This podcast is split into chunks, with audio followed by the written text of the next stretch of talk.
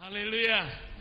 Ini pagi yang luar biasa karena ini kali pertama saya berjumpa kembali setelah sekian lama kami pernah berjumpa dengan Bapak Gembala jemaat di sini yang saya pun terlupa kapan peristiwa itu tapi kami pernah berjumpa. Yang pasti kita semua memang akan berjumpa selama-lamanya dalam kekekalan. Haleluya.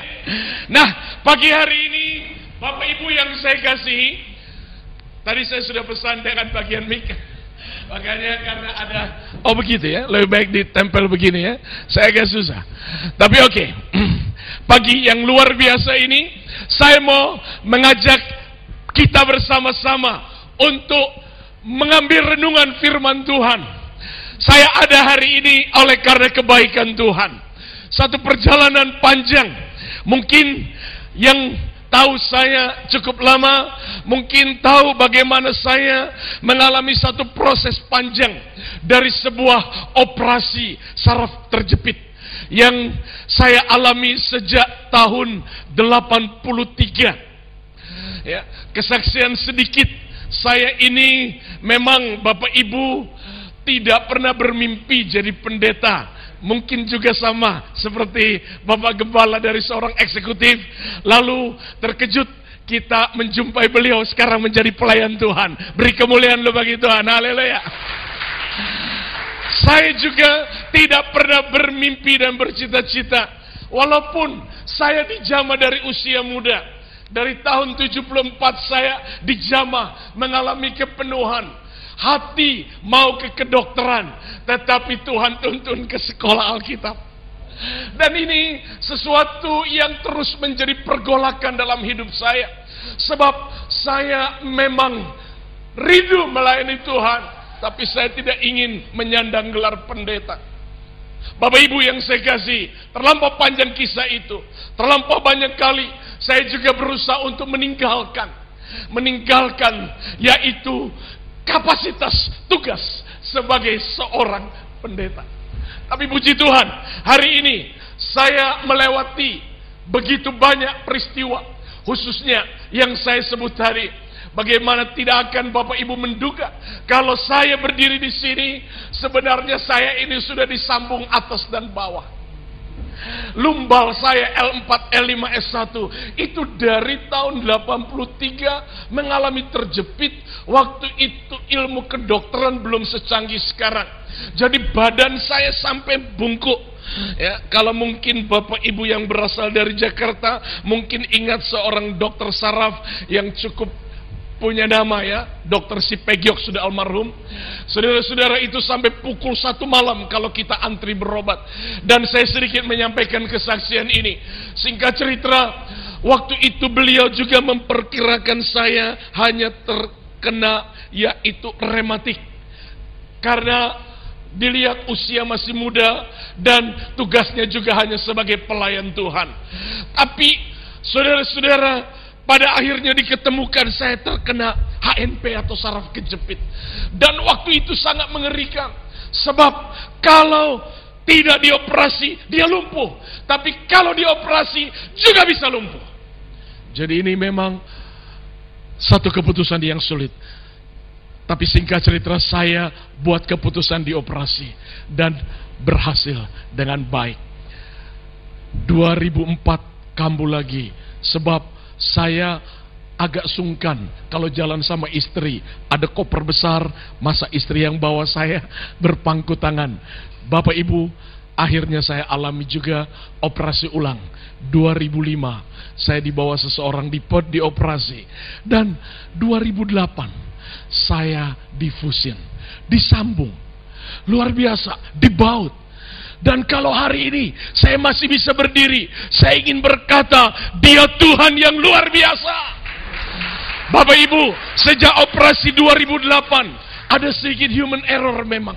Saya punya waktu di operasi 2008 itu, maka operasi itu berhasil bagus. Tetapi ternyata ada darah mati yang tertinggal. Sehingga dia menekan saraf di atas. Dan akibatnya saya harus dioperasi kembali. Pada satu minggu setelah saya dioperasi operasi yang pertama. Tepatnya 13 Agustus. Dan kemudian yang kedua 2 Agustus. Saya dioperasi kembali. Nah, Bapak Ibu, sejak itu saya punya kaki ini kebas, mati rasa, ya. Sampai hari ini. Tapi saya ingin katakan, saya bersyukur kepada Tuhan. Dan Bapak Ibu 2011 kalau tadinya lumbal, tiba-tiba di leher saya, tangan saya mulai sakit. Dan akhirnya leher saya juga ya ternyata disnya rusak. Kalau di sini rusak disnya dan di baut dijadikan satu. Tapi yang di atas ini diganti di buatan. Haleluya. Saya ada hari ini oleh karena ada satu yang saya rasakan dalam diri saya. Yaitu ada semangat yang luar biasa. Saya tidak pernah kehilangan semangat. Sebab berapapun dan apa pun yang saya hadapi, maka ada semangat yang dahsyat bekerja dalam hidup saya. Nah, saya dikuatkan. Mungkin saya mau baca dulu. Ada satu uh, apa BBM yang masuk yang mungkin ini memberikan inspirasi untuk kita.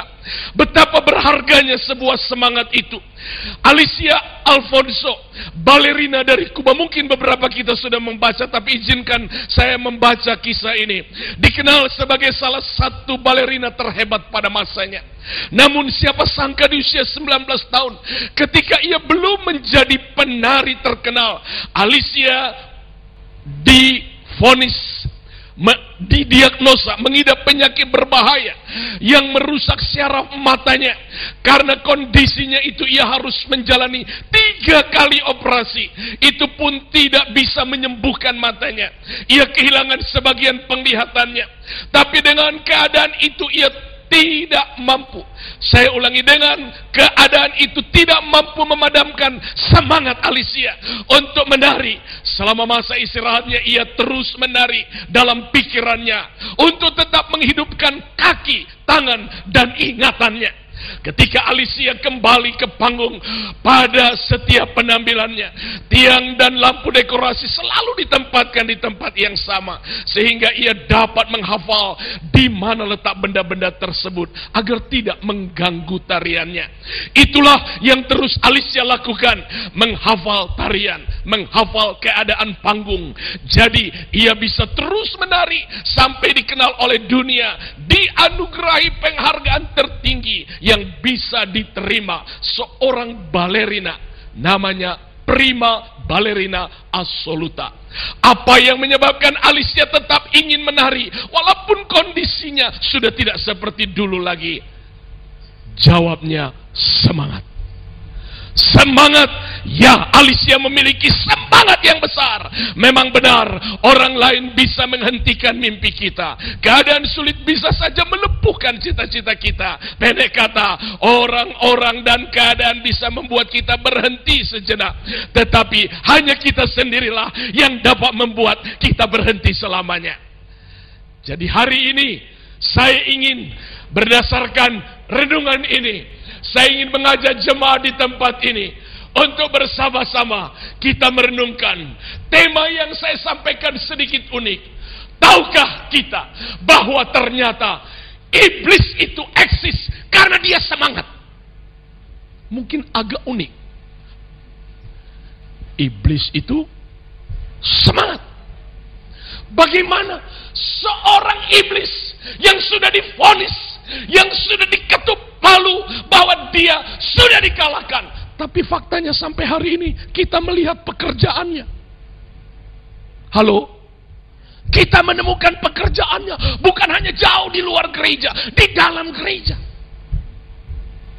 Coba perhatikan bagaimana iblis dia memiliki satu daya tahan yang luar biasa sampai ia bertahan secara luar biasa.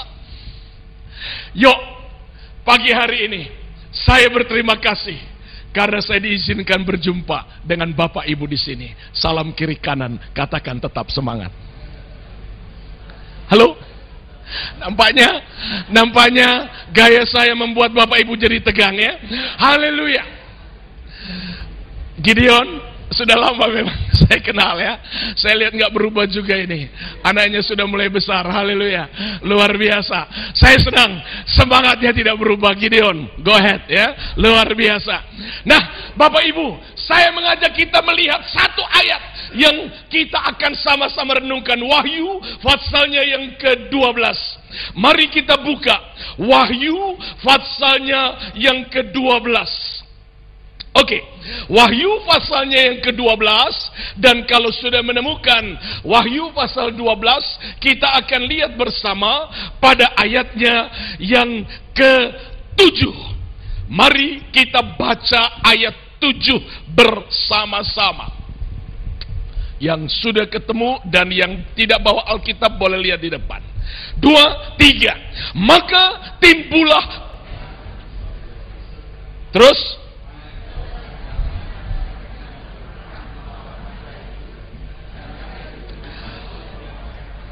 maka timbullah peperangan di sorga. Pelan-pelan Bapak Ibu. Aneh tidak? Saya baca ulang. Maka timbullah peperangan di neraka. Hah? Nggak apa-apa, bingung itu bagus.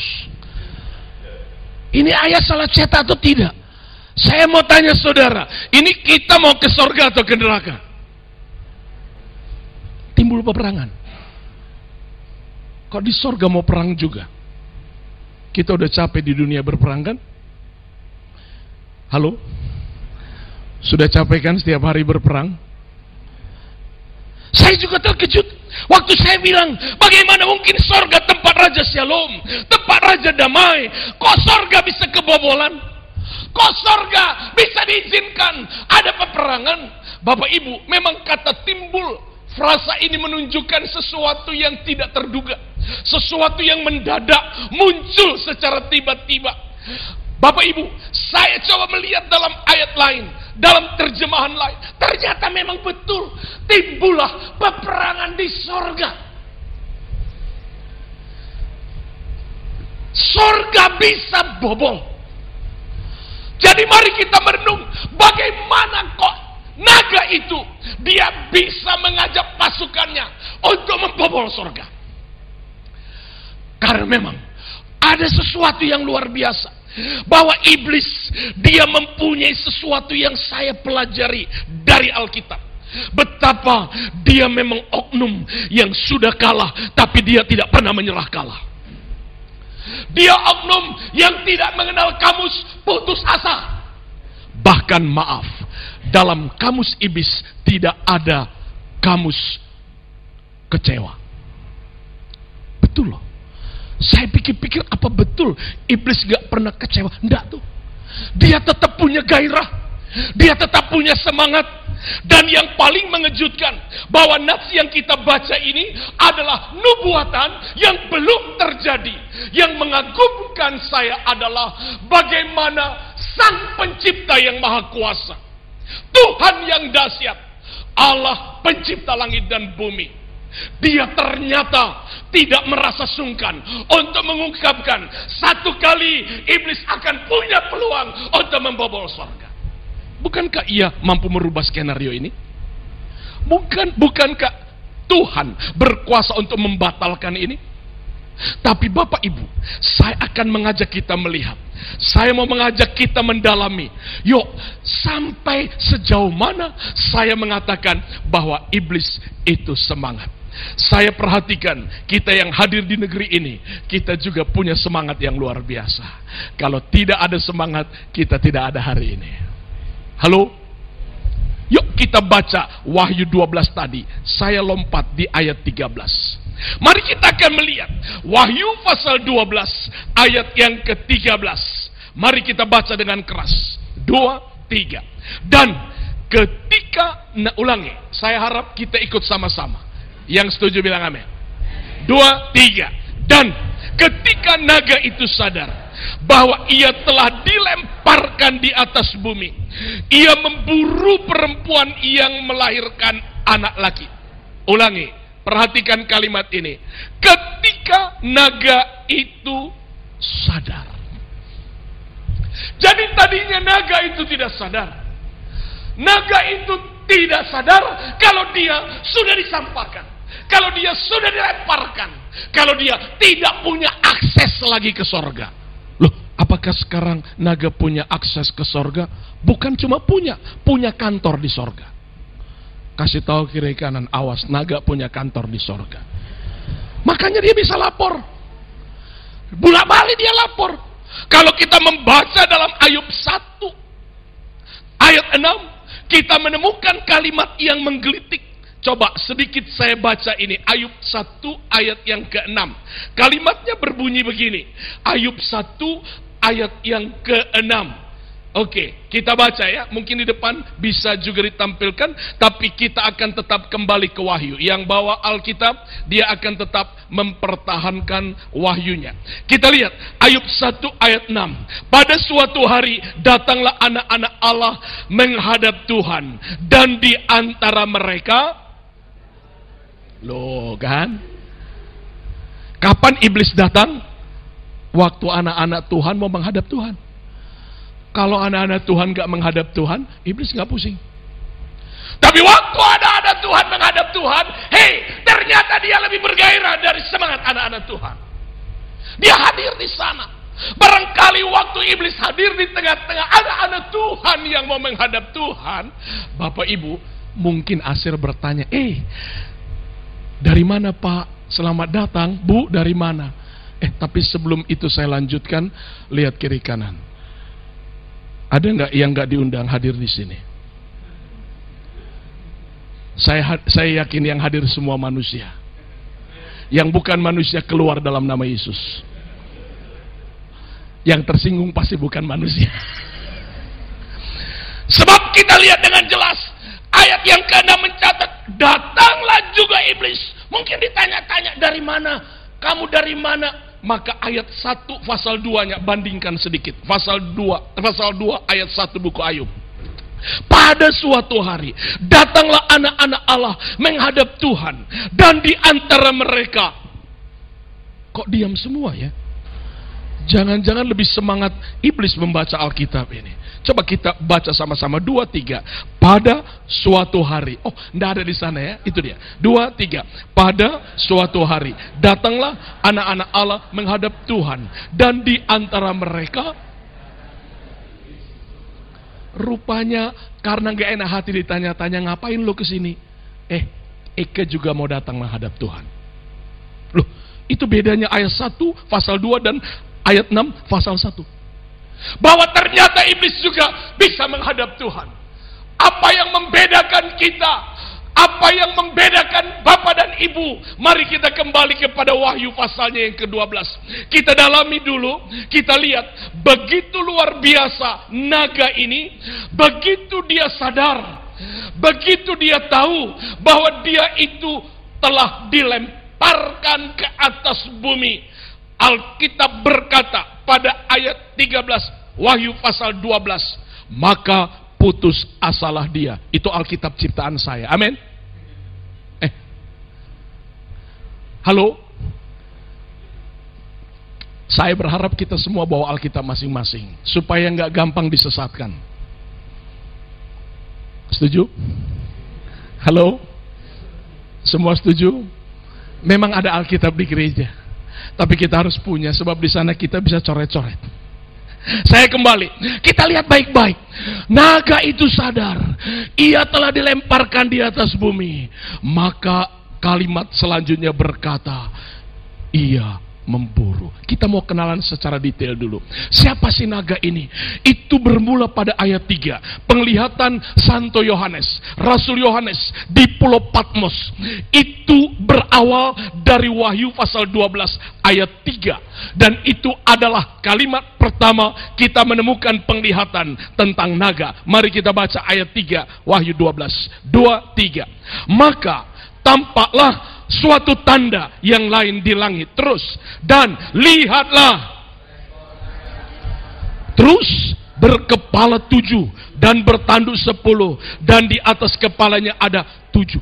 Jadi Rasul Yohanes dalam tekanannya, dalam pembuangan di Pulau Patmos, di tengah penderitaannya, ternyata saudara-saudara itu tidak membuat ia kehilangan semangat dalam penderitaan, maka dia mendapat suara Tuhan. Penderitaan kadang-kadang dibutuhkan. Suffering, kesusahan, penderitaan itu ternyata mampu menyemangati Rasul Yohanes untuk justru mendapat suara Tuhan. Saya tidak bahas ke sana, tapi saya kembali pada konteks ini. Naga merah padam. Pertama saya membaca nats ini, saya pikir nanti pada akhir zaman akan muncul naga yang besar. Akan muncul seekor binatang yang disebut naga yang besar. Yang kadang-kadang saya pun jujur sampai seusia sekarang ini saya belum pernah melihat naga. Siapa di sini yang pernah lihat naga? Digambar aja kan? Bener nggak seperti itu? Belum tentu kan? Tapi kita memang tahu ya bagaimana gambar naga yang ada, gambar liong yang ada, yang umumnya memang sangat erat dengan budaya kita orang-orang Chinese. Ya, saudara-saudara. Tapi ayat ini berkata Yohanes melihat naga merah padam. Jadi dari warnanya kita tahu betul bahwa naga ini besar, naga ini dengan semangat yang menyala-nyala, dengan kemarahan yang besar sebab dengan warna yang merah padam. Perhatikan ayat 4 setelah kita menemukan. Saya suka kalau membaca ayat bersama dengan jemaat. Oleh sebab itu saya mengajak kita tidak pasif tapi kita ikut terlibat. Haleluya. Haleluya. Haleluya. Yuk kita baca ayat yang keempat. Dua, tiga. Dan ekornya menyeret sepertiga dari bintang-bintang di langit. Dan Stop sampai di situ. Ekornya catat ini. Penglihatan Yohanes melihat ekornya menyeret sepertiga. Bapak Ibu, saya juga merenung Barangkali dulu waktu kita masih kecil, kita masih TK, kita membayangkan bintang-bintang itu memang kecil-kecil. Kita bilang bintang kecil di langit yang tinggi. Tapi sekarang kita semua sadar. Saudara-saudara, satu bintang itu mungkin jauh lebih besar. Puluhan, ratusan kali dari planet bumi kita. Dengan galaksi dan tata surya yang luar biasa. Jadi, coba renungkan apa yang dimaksud dengan sepertiga bintang berguguran. Daniel pasal 12 mencatat. Mari mungkin boleh kita baca ya kita baca ayat ini sementara Wahyu 12 yang jadi topik bahasan kita. Bagaimana ternyata iblis itu sungguh-sungguh semangat. Kita lihat dalam Daniel pasalnya yang ke-12 coba kita melihat pada ayatnya yang ketiga. Kita buka bersama Daniel 12 dan kita baca bersama ayat 3 oke. okay. Kalau belum di slide saya akan bacakan. Dan orang-orang bijaksana akan bercahaya seperti cahaya cakrawala dan yang menuntun banyak orang kepada kebenaran seperti bintang-bintang tetap untuk selama-lamanya. Ternyata Daniel menubuatkan orang-orang yang menuntun banyak orang pada kebenaran. Ia seperti bintang-bintang Ternyata orang-orang yang menuntun banyak orang pada kebenaran. Dan saya yakin betul. Orang-orang yang menuntun banyak orang pada kebenaran. Karena orang itu sendiri telah berjumpa dengan kebenaran. Dan Bapak Ibu, jangan cukup puas menuntun orang ke gereja, tapi mari kita ingin menuntun orang pada kebenaran. Karena dikatakan dia seperti bintang-bintang. Nah, kembali kepada Wahyu 12 ayat 4. Ternyata ekor naga ini, haleluya ekornya dia mampu meruntuhkan sepertiga bintang. Sekarang kita renungkan, ternyata bintang itu bukan seperti bintang yang kita pikirkan, tapi bintang ini kiasan dari orang-orang yang diurapi Tuhan. Orang-orang yang dipakai Tuhan. Orang-orang yang secara luar biasa telah dilayakan Tuhan.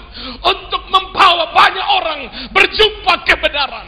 Dan Yesus itu adalah jalan kebenaran dan hidup. Betapa luar biasa. Orang-orang yang dipakai secara luar biasa ini. Saudara, pada ayat 4 dinubuatkan. Begitu sederhana. Cukup dengan ekor. Tidak perlu dengan kepala. Hanya ekornya. Jadi ekornya saja bisa meruntuhkan sepertiga. Saya tidak perlu uraikan berapa banyak kejatuhan pelayan-pelayan. Waktu kita mendengar kejatuhan hamba-hamba Tuhan, kejatuhan orang-orang hebat, setiap kali ada berita itu, maka yang saya renungkan bukan, oh, untung bukan saya, tapi perenungannya adalah hati-hati, mungkin berikutnya saya. Halo? Mungkin berikutnya kita. Sepertiga bintang berguguran dan luar biasa ekor ini mampu menggugurkan. Dan saudara, saya mau ajak kita melihat semangat yang dahsyat ini, semangat cuma ekor saya bilang, semangat ekor ini dia mampu menggugurkan. Saudara sekarang kita melihat pada ayatnya yang keempat bagian B, bagian yang kedua yang tadi belum kita selesaikan. Wahyu 12 ayat 4 bagian B. 2 3 dan naga itu berdiri di hadapan perempuan yang hendak melahirkan itu dan untuk menelan anaknya segera sesudah perempuan itu melahirkannya mari kita teliti baik-baik bagaimana naga ini punya gairah untuk apa dikatakan pada ayat yang keempat tadi menelan anak. Anak siapa? Anak dari seorang perempuan. Perempuan siapa? Ayat 1 mencatat diperlihatkan pada Yohanes ada satu perempuan. Dan memang perempuan yang disalut matahari. Bulan di bawah tapak kaki dan 12 mahkota dari bintang. Ini ada beberapa tafsiran. Saya tidak bermaksud menguraikan tafsiran-tafsiran itu. Tafsiran pertama memperkirakan itu adalah gambaran daripada Bunda Maria dengan Yesus yang akan dilahirkan. Saudara-saudara, gambaran kedua, tafsiran kedua itu diperkirakan adalah bangsa Israel karena nenek moyang Israel. Bagaimana Yakub Israel dia pernah bermimpi tentang matahari, bulan dan bintang. Dan yang terakhir, bahwa ini gambaran dari gereja yang sempurna, mempelai Kristus yang telah menerima kembali kemuliaan Tuhan. Saudara-saudara, memang kalau melihat dituliskannya buku Wahyu yang ditulis pada abad pertama Masehi tahun 9596 lebih kurang. Saudara-saudara, maka peristiwa kelahiran Bunda Maria sudah berlalu. Jadi saya pikir ini tidak cocok sebab ini nubuat ke depan. Begitu juga dengan yaitu Israel yang digambarkan dalam mimpi Israel, mimpi Yakub tentang matahari, bulan dan bintang. Tapi perempuan ini cenderung lebih kepada gambaran mempelai Kristus, gereja Tuhan yang telah menerima kembali terang kemuliaan Tuhan yang dulu terhilang di kejadian. Dulu hilang dalam Taman Eden. Di mana mereka kehilangan waktu mereka jatuh dalam dosa, maka mereka bertelanjang. Bapak Ibu, ini adalah gambaran kita semua. Perempuan ini ternyata gambaran gereja Tuhan yang menerima kembali kemuliaannya. Saya akan ajak kita melihat bagaimana perempuan ini ternyata akan melahirkan anak. Kalau kita melihat frasa dalam ayat ini. Anak yang hendak dilahirkan ini. Ini saya ulangi adalah gambaran-gambaran kiasan. Saya meyakini bahwa akan terjadi lawatan Tuhan yang luar biasa. Akan terjadi lawatan Tuhan yang dahsyat. Akan banyak orang mengalami pertobatan secara ajaib. Mengalami perjumpaan dengan Tuhan. Nah, perhatikan ayatnya yang keempat.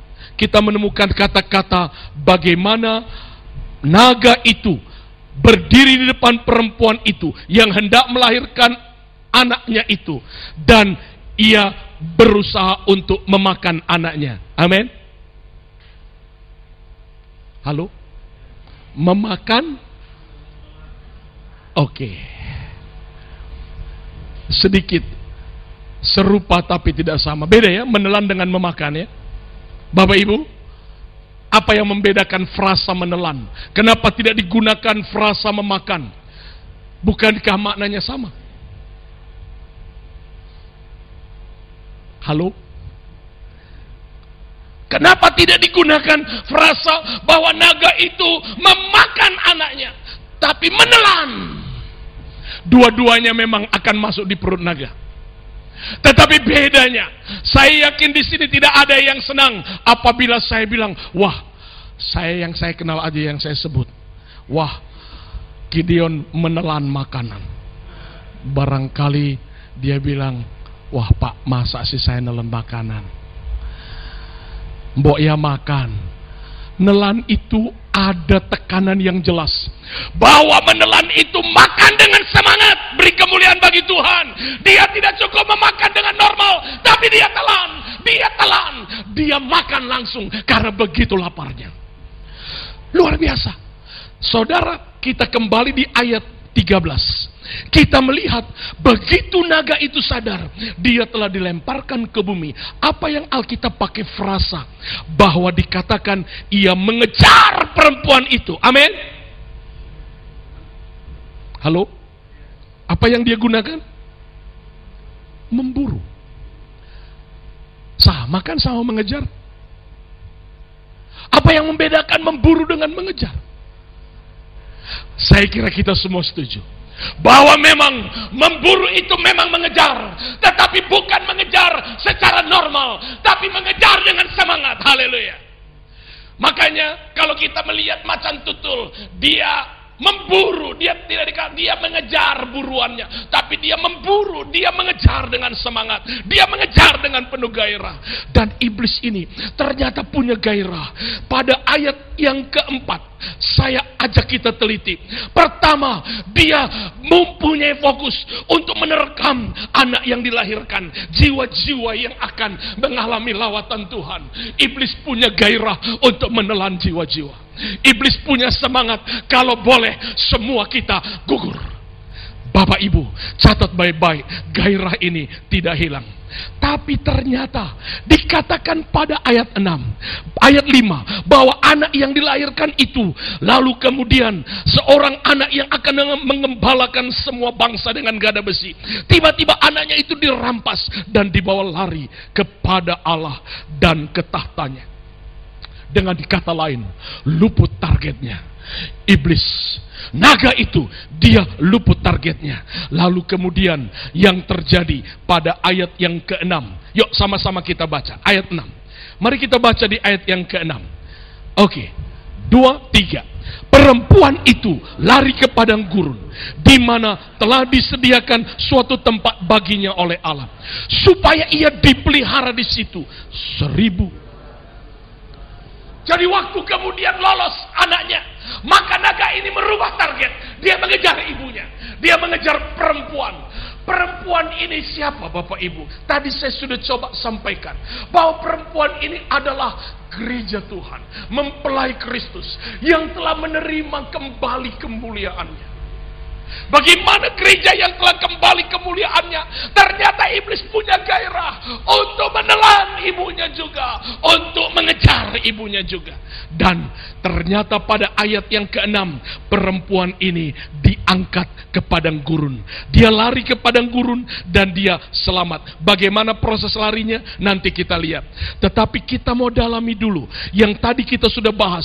Naga ini, siapa sih sebenarnya dia? Ayat yang ketujuh yang sudah kita baca tadi mencatat bahwa naga itu tidak kehilangan semangat. Gagal memburu anak, dia buru ibunya. Gagal buru ibunya, Anda baca di ayat tujuh, dia obra-abri sorga.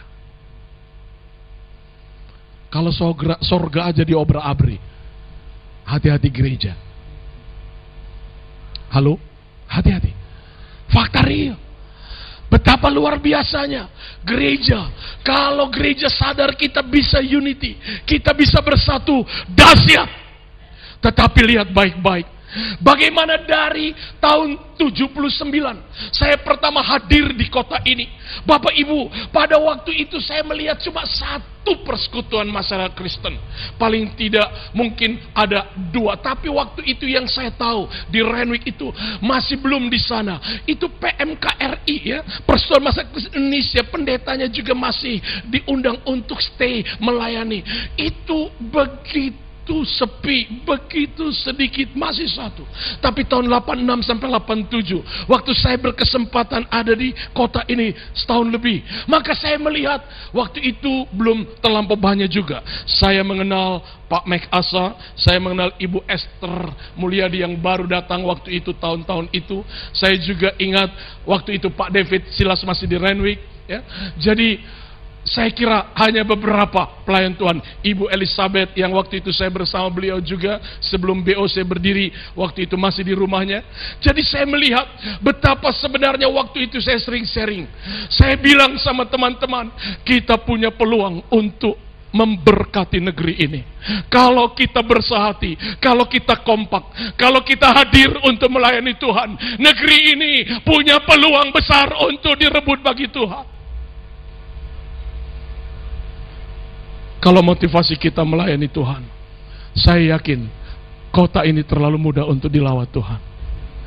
Bapak Ibu, kita sama-sama tahu, memang untuk kesatuan ini jadi pergumulan.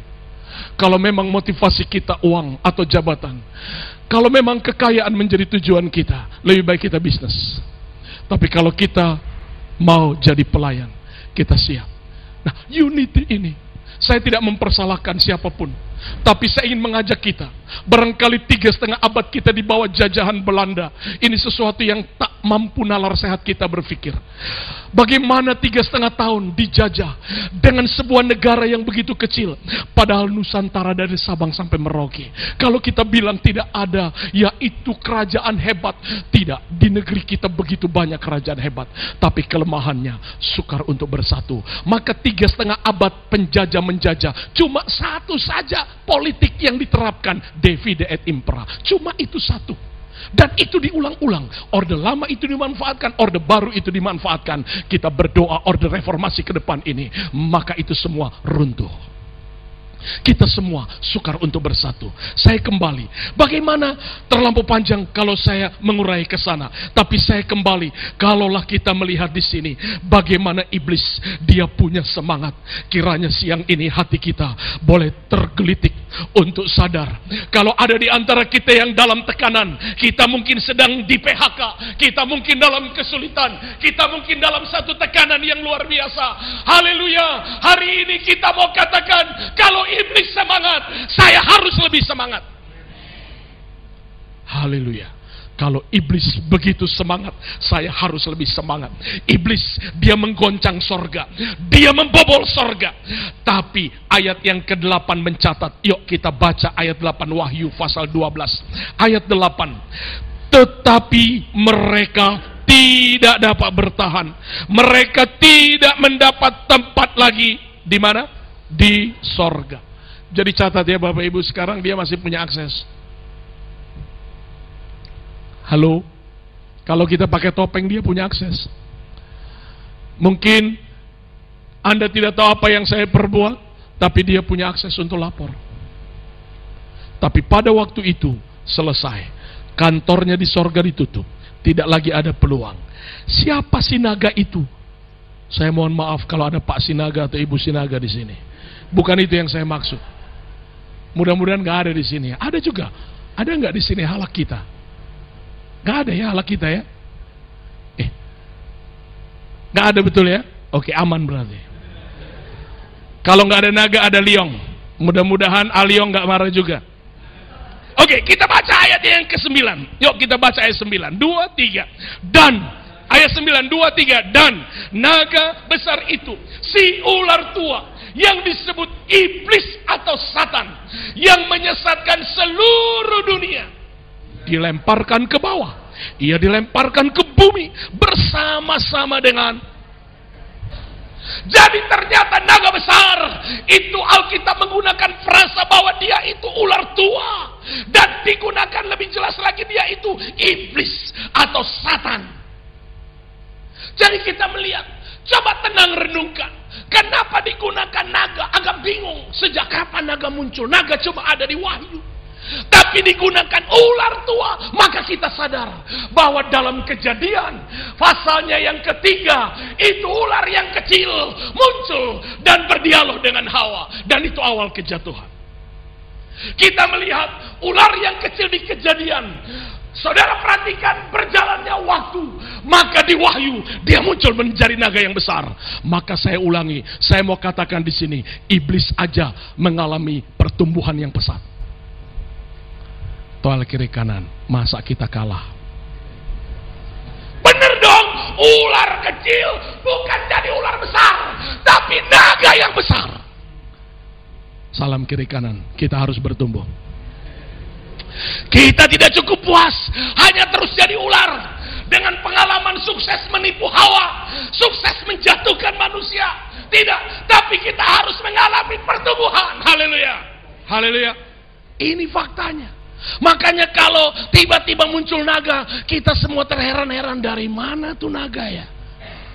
Dari mana tuh liang muncul? Jelas sekarang uraiannya ya Bapak Ibu. Bagaimana dia menjadi tua, makin berpengalaman. Maka saudara baca teliti ayat yang ke-9 itu. Fokusnya menyesatkan seluruh dunia. Jadi lapangan kerjanya, area kerjanya seluruh dunia. Yuk teman-teman hamba Tuhan, kita tidak perlu batasi area kerja kita. Area kerja kita seluruh dunia. Makanya pesan Tuhan dalam amanat agung, pergilah kamu ke seluruh dunia. Halo? Mari kita sadari seluruh dunia targetnya. Nah, jadi kalau kita melihat di sini betapa luar biasa iblis punya semangat bertumbuh. Dia terus mengalami progres hari lepas hari mengalami kemajuan. Haleluya. Dan sekarang kita lihat, sekarang kita kembali kepada ayat yang ke-13. Ini adalah renungan inti bagaimana kita melihat naga itu sadar. Ya, memang paling susah sadar itu orang sombong. Dia berasanya masih di atas terus. Dia pikir dia masih hebat. Kagak tahu udah nyungsep di sana, saudara-saudara. Udah di bawah tapi dia berasanya gua masih di atas. Nah ini yang terjadi. Jadi begitu dia sadar, uh rupanya saya nggak punya akses lagi ke sana. Saya sudah tidak dapat lagi ke sana. Maka setelah dia sadar, dia buru. Dia buru siapa? Perempuan itu. Dia buru perempuan itu perempuan yang melahirkan anak-anak. Saya berdoa agar di gereja ini tidak cukup puas kita menjadi orang Kristen. Kita boleh melahirkan jiwa-jiwa baru. Kita boleh mengalami proses di mana kita menjadi gereja Tuhan yang melahirkan. Haleluya. Melahirkan sakit atau tidak ibu-ibu? Saya nggak tanya bapak-bapak. Bapak-bapak nggak pernah tahu sakitnya. Di sini saya ada anak saya yang pertama juga ya. Jadi saya pikir waktu saya tahun 81 menunggu istri saya melahirkan anak. Saudara-saudara, pada waktu itu saya di Rumah Sakit Budi Kemuliaan di Jakarta, saya menunggu. Jadi seorang ayah muda yang akan mendapat anak. Wah, gelisah. Kita menunggu, menanti. Saudara-saudara, saya waktu mengetahui betapa begitu luar biasanya proses kelahiran, maka saya baru bisa menyadari betapa kita kita harus menghormati orang tua kita. Amin anak-anak muda. Betapa luar biasanya. Sejak itu saya makin lebih untuk memahami lepas dari kelemahan kekurangan orang tua kita. Saya tidak ke sana, tapi itu sedikit kesaksian. Bagaimana perempuan yang melahirkan ini diburu oleh naga, artinya dikejar dengan gairah, dikejar dengan semangat. Tapi perhatikan ayat 14. Rupanya ini proses larinya perempuan yang ditulis pada ayat 6 yang hanya digunakan kalimat lari ke padang gurun tempat ia dipelihara selama 1260 hari. Ayat 14 mencatat lebih detail. Mari kita baca 2 3. Kepada perempuan itu diberikan kedua sayap dari burung nasari yang besar supaya ia terbang ke tempatnya di padang gurun di mana ia dipelihara jauh dari tempat ular itu selama satu masa dan dua masa.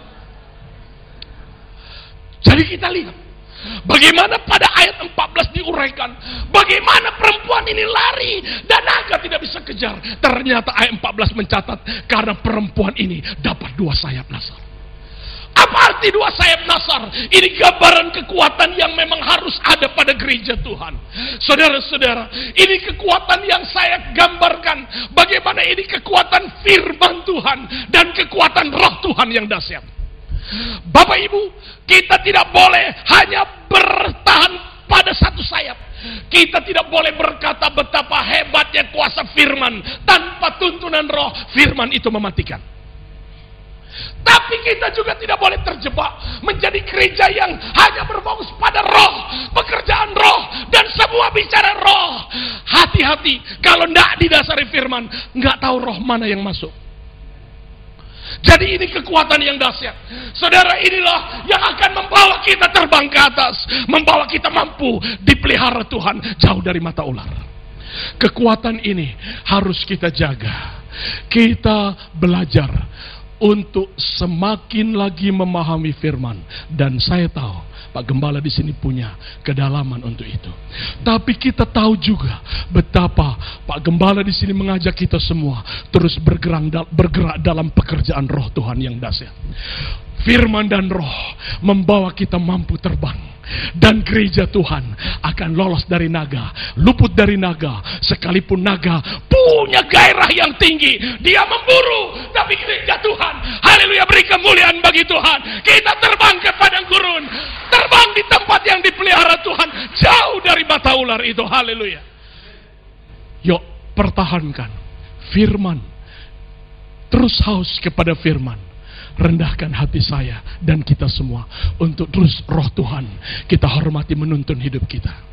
Kalau ini terjadi, betapa luar biasa. Saya melihat di sini bagaimana gereja Tuhan lolos dan yang menarik satu 1260 hari dengan satu masa ditambah dua masa ditambah setengah masa. Ini juga kalimat yang membingungkan. Tapi belakangan saya baru mengerti. Ternyata pada hari-hari terakhir ini ada banyak orang yang menebak-nebak, yang menafsir-nafsir sehingga kemudian Tuhan ingin mengurai dengan jelas tempat pemeliharaan itu cuma 1200 360 hari. Ayat yang ke-14, tiga setengah masa. Tapi diajak kita seperti anak TK. Satu, tambah dua, tambah setengah. Mbok ya bilang tiga setengah kan selesai ya? Halo? Ya kan? Betul nggak loh? Harusnya kan tiga setengah masa selesai gitu kan? Satu masa tambah dua masa. Artinya biar kamu hitung yang betul. Sebab kita ini sering kali senang untuk, waduh, membuat jadi jelimet. Simple. Tiga setengah masa. Nanti saudara-saudara pada waktu antikris muncul, itu diuraikan pada Wahyu pasal 13-nya, kita ketemu di sana ayatnya yang kelima itu ternyata diuraikan dengan bulan. Jadi udah ada hari, udah ada satu tambah dua tambah setengah. Sekarang pada ayat lima. Coba dibaca ayat limanya. Wahyu 13 ayat lima. Nanti kita kembali sedikit lagi. Saya tahu waktu kita mepet. Biasanya kalau sudah bicara ini tiga jam itu sebentar Bapak Ibu. Kita lihat dulu ayat 5. Dan kepada binatang itu, Wahyu 13 ayat 5, 2, 3. Dan kepada binatang itu diberikan mulut yang penuh kesombongan dan hujat. Kepadanya diberikan juga kuasa untuk melakukannya. Ah, nanti di rumah dihitung. 42 bulan, 1260 hari, satu masa, dua masa, setengah masa. Maka kita ketemu angka yang sama. Tiga setengah tahun masa aniaya antikris. Tapi saya tidak akan bicara ke sana. Saya teruskan ayat yang ke-15. Setelah kemudian perempuan ini gagal dikejar karena gereja Tuhan terbang ke padang gurun dengan dua sayap nasar. Haleluya. Maka baca ayat 15. Saya heran masih kalah semangat. Halo? Kok masih belum semangat juga sih? Yuk kita baca ayat yang ke-15. Dua, tiga. Lalu ular itu menyemburkan dari mulutnya air sebesar sungai ke arah perempuan itu. Terus. Ternyata naga ini saya nggak pernah dengar bahwa naga mampu menyemburkan air. Siapa di sini yang pernah baca dalam legenda naga menyemburkan? Enggak bisa kan? Yang kita dengar naga menyemburkan api. betul nggak? Halo? Jadi naga ini nggak pernah lepas semangatnya toal kiri kanan masa lo kalah. Ini yang gak kehilangan akal. Dia semburin dari mulutnya. Begitu dia lihat terbang. Waduh, saudara-saudara, dihembus. Uh. Ya memang kalau udah sayap nasar nggak ada yang kalahin untuk terbang. Ya saudara-saudara, itu burung yang dahsyat, luar biasa. Dan kita semua adalah nasar-nasar rohani yang luar biasa. Kita bukan anak ayam, kita adalah raja wali yang gagah perkasa Bapak Ibu, saya ingin mengajak kita perhatikan bagaimana air yang disemburkan ini untuk menghanyutkan dari mulut naga ini. Ini juga mempunyai mana. Air itu memang bicara kehidupan. Ini hanya tafsiran-tafsiran.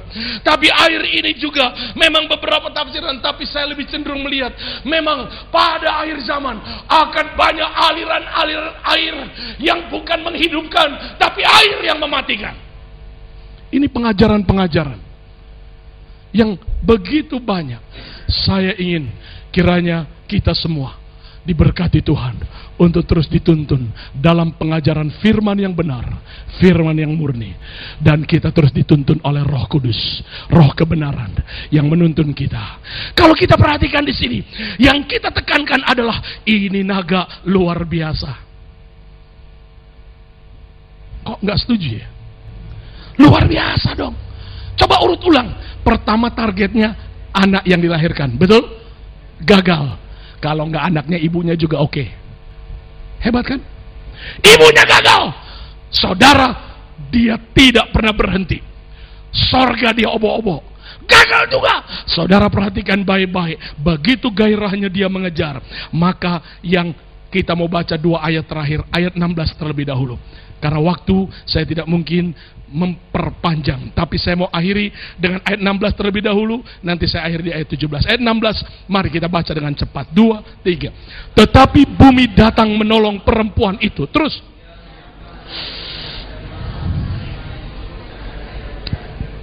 Saya ulangi, tetapi bumi datang menolong perempuan itu. Ia membuka mulutnya dan menelan sungai yang disemburkan naga itu dari mulutnya.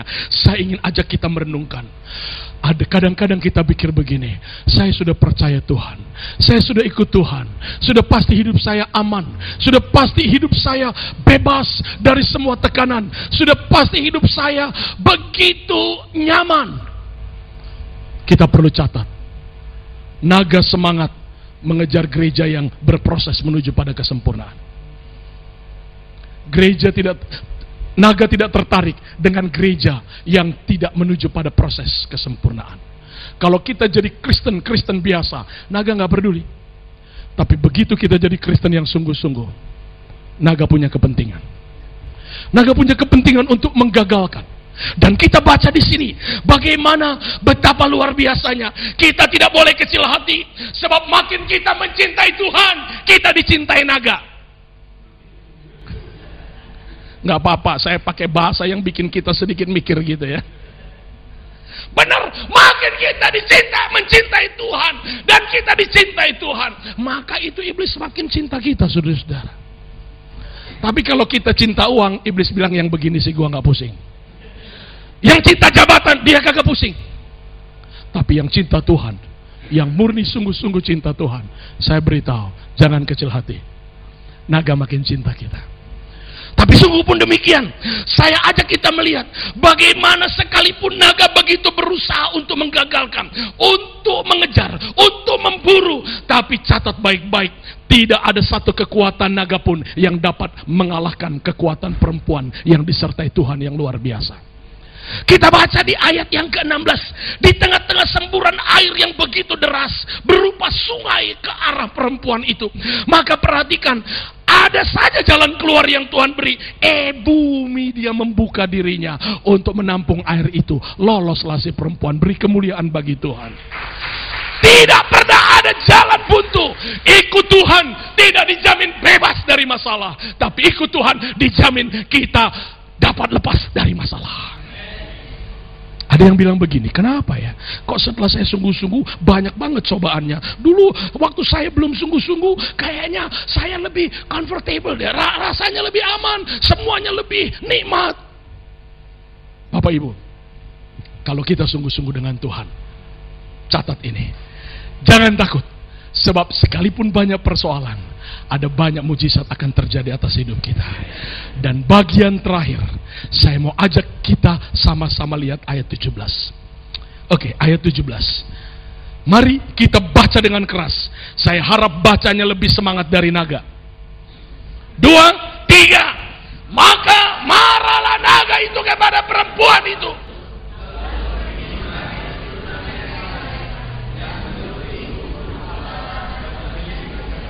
Jadi catat ini Bapak Ibu, saudara lihat sampai titik terakhir.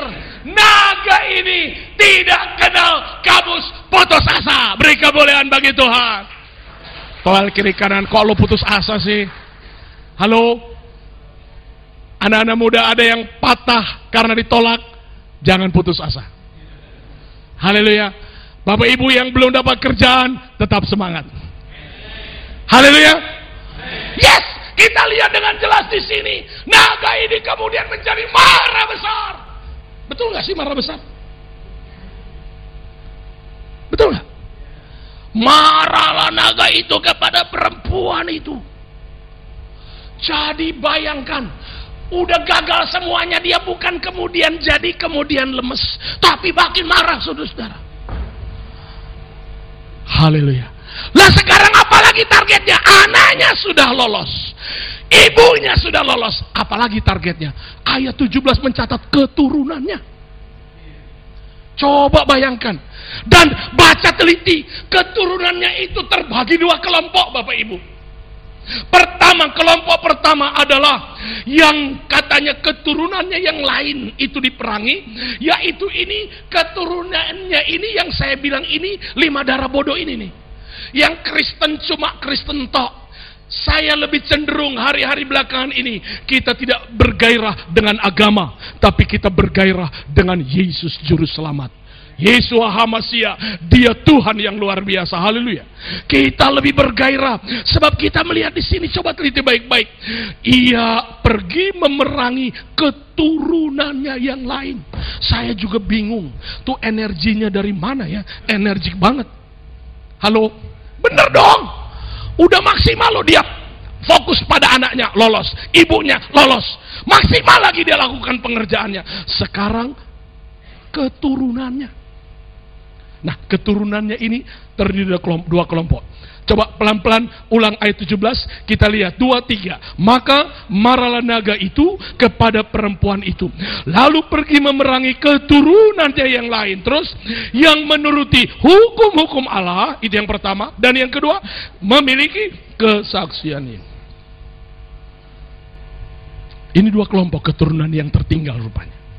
Pada waktu rapture, pada waktu pengangkatan yang satu kelompok yang sampai hari ini masih tetap memegang Torah, memegang saudara-saudara hukum-hukum Allah. Kita tahu saudara-saudara kita bangsa Yahudi di sana begitu ketat.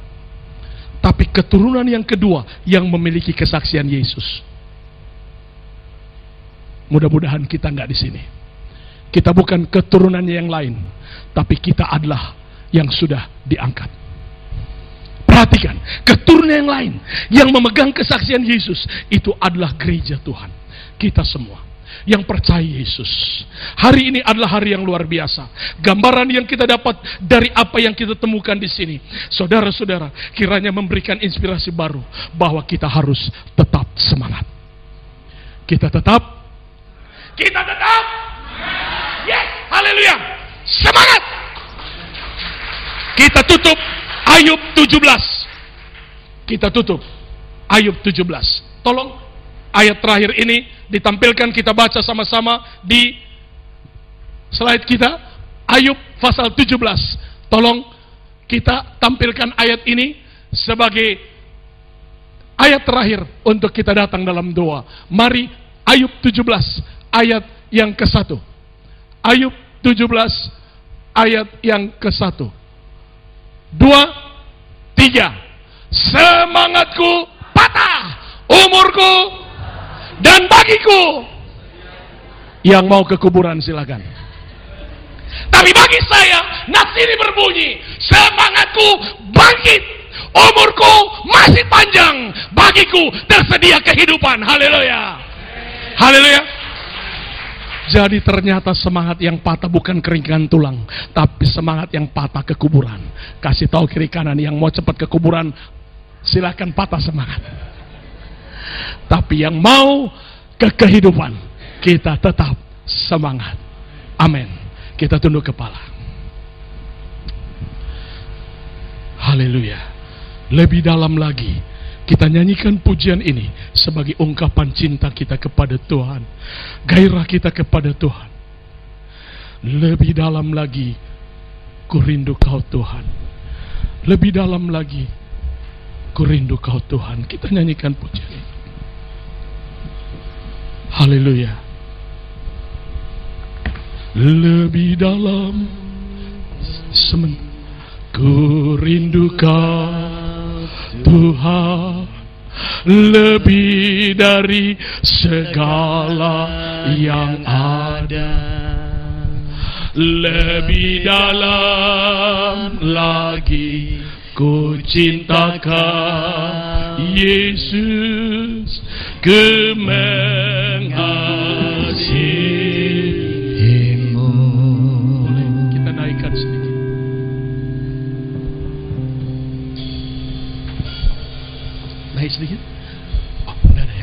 lebih dalam lagi ku rindu kau Tuhan.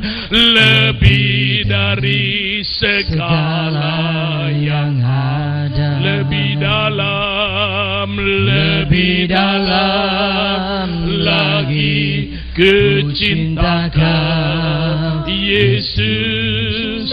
Ku mengasihimu. Ku mengasihimu. Ku mengasihimu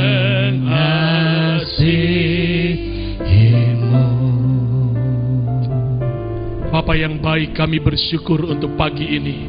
Kami berterima kasih Karena di tengah-tengah pergumulan hidup Kami disemangati oleh kebenaran firman-Mu.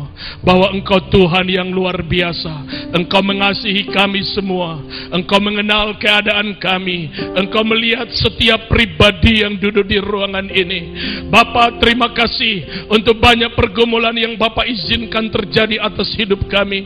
Untuk kehormatan untuk kami boleh menghadapi setiap masalah yang kami boleh hadapi. Kalau masalah itu oleh karena kealfaan dan dosa kami, ampuni kami. Kami bertobat dari semua dosa dan kesalahan kami. Tapi kalau kesalahan itu oleh karena kami sudah berjalan benar, kami sudah berjalan di dalam jalur yang kau rancangkan bagi kami, kuatkan kami. Terus semangati kami. Biarlah kami terus bergairah dengan Tuhan. Apa pun yang terjadi, kami tahu bahwa kami adalah pribadi pemenang. Bahwa kami semua akan keluar sebagai pemenang. Bapak terima kasih.